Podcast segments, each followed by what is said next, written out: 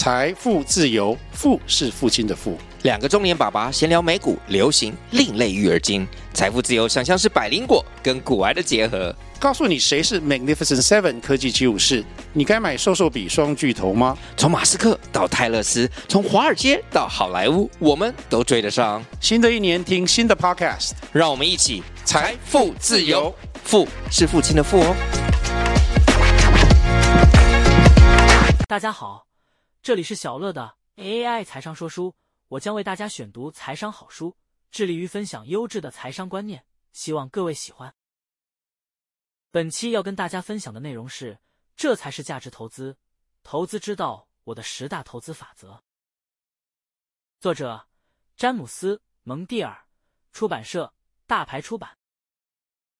资料来源：这才是价值投资。重点摘录。法则一：价值，价值，价值。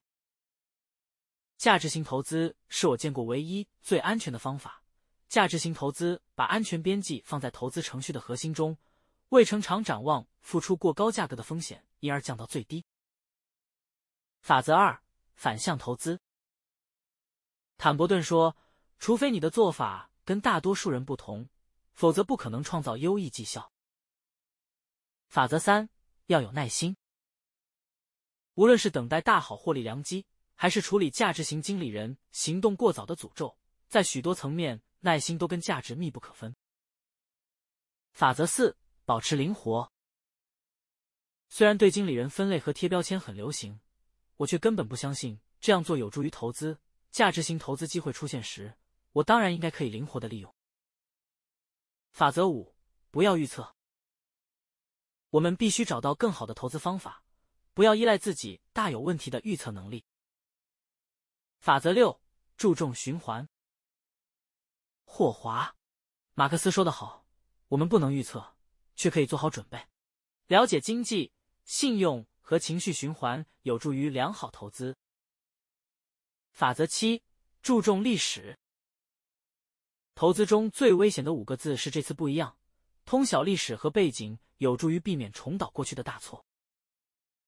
法则八：保持疑心。我心目中的一位英雄说过：“盲目的信心会害死我们。”学会质疑你听到的话，追求长期成就和生存时，培养批判性思考技巧十分重要。